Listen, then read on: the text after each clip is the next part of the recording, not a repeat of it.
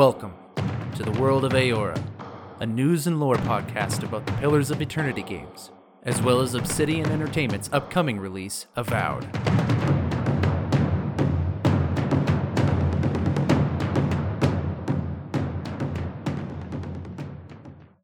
Hello, players, and welcome to today's episode of the World of Eora. I'm your host, Eric, aka Gingerino. Thank you so much for joining me in today's episode where we dive into the lore and history and mechanics of the Pillars of Eternity games so that we can learn more about Avowed as it undergoes development and will be released. For those who aren't aware, Avowed and Pillars of Eternity both share the same game world, and so that's why we're going to dive into the Pillars games to hopefully speculate and learn about Avowed. In today's episode, we're going to be talking about the nation and people of Aedyr. I went through the reveal trailer a couple episodes ago, as well as the leak information in the last episode, and the nation of Aedyr has come up quite a bit. And so I figured this is probably somewhere we should start. These are a people group that you guys should know about moving into Avowed, especially if they're going to be part of the game. With that all said, let's dive into today's lore. I'm curious. What exactly did you find there? So, Aedyr. What is Aedyr? Whenever you reference Aedyr, it's really going to be the context of the conversation that tells you what we're talking about. Because Aedyr is a place, it's a people group, and it's also a language. So, first off, a place. Aedyr is the name of a continent given by the people who live there. The people who live on that continent are the people of Aedyr. They call themselves the Aedyr Empire. And the language of the people is also called Aedyr. They speak Aedyran. Aedyr is one of the more prominent political factions in the game of Pillars of Eternity. And in fact, if you dive into the lore of the game, it's one of four main political powers. We have the Aedyr Empire, the Rauatai, Old Vailia, and the Glanfathans. So, to better understand who and what and where Aedyr is, I think what we should do is we're going to go into the history of their people by diving into an in game lore book. So in Pillars of Eternity 1, there's a book that you can get called Aedyr Empire Part 1 Origins. And I want to read through that, leaving comments as we go that will explain where they come from and the foundation of who they are as a people group. This is a small book that we can find somewhere in the Pillars of Eternity games, and there's two parts to it, and we're going to cover the first book today. And it starts off like this In approximately 2200 AI, and AI is the abbreviation that they use for the modern calendar. It stands for Ani Arizio, if I'm pronouncing it correctly. Approximately 2200 AI, a group of tribes called the People of the Deer unified into a new civilization called the Aedyr Kingdom.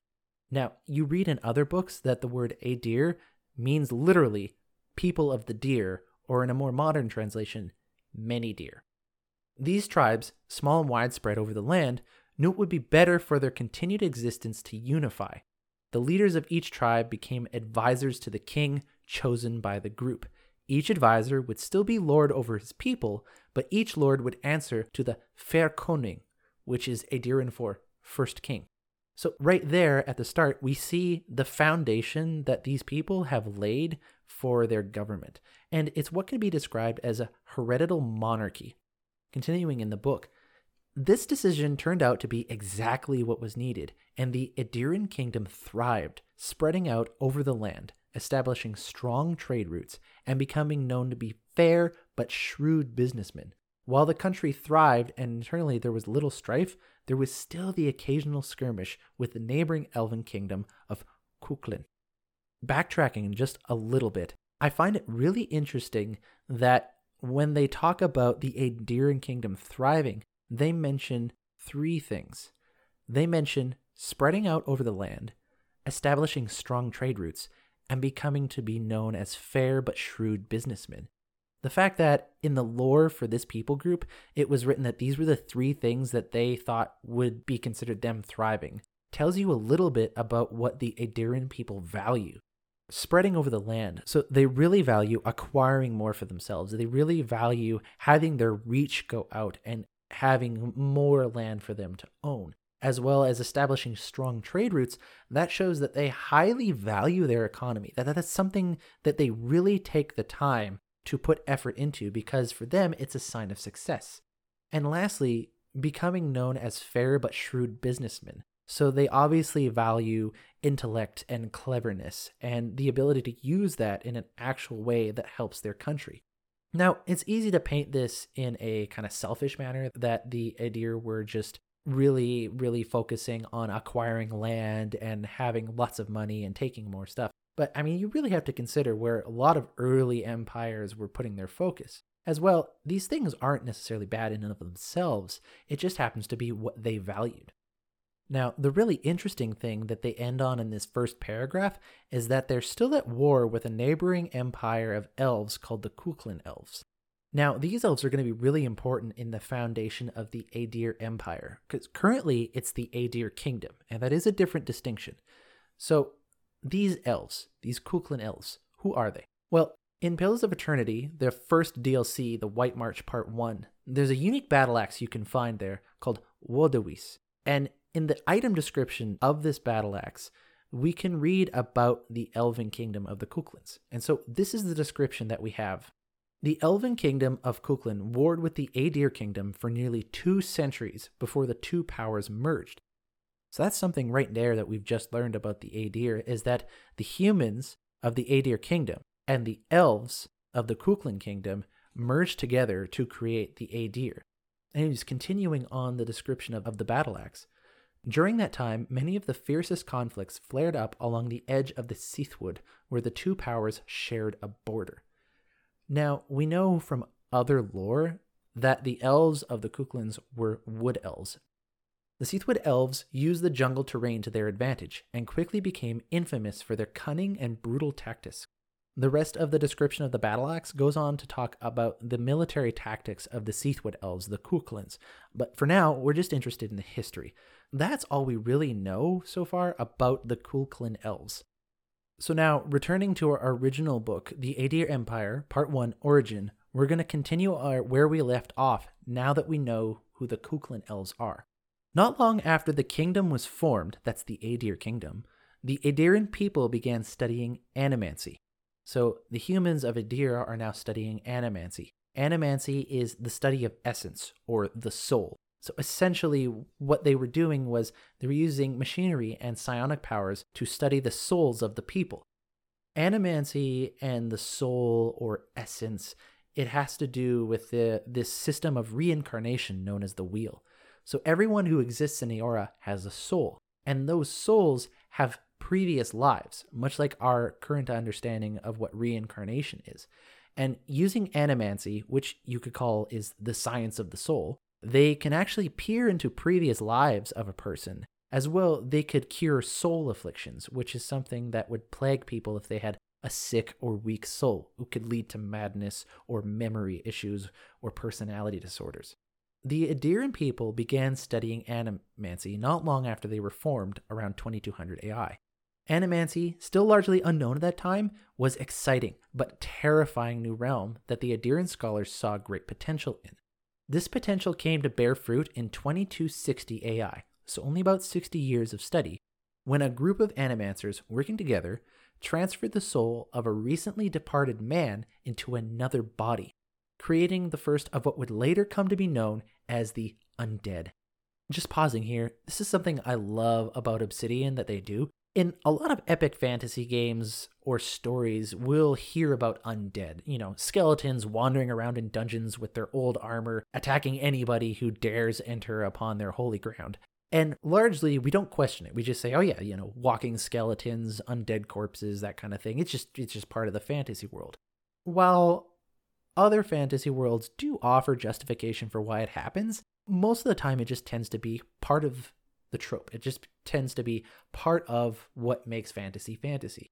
Obsidian could definitely do the same thing, and that's not a problem. And I don't think that they're better or worse because they have done what they did.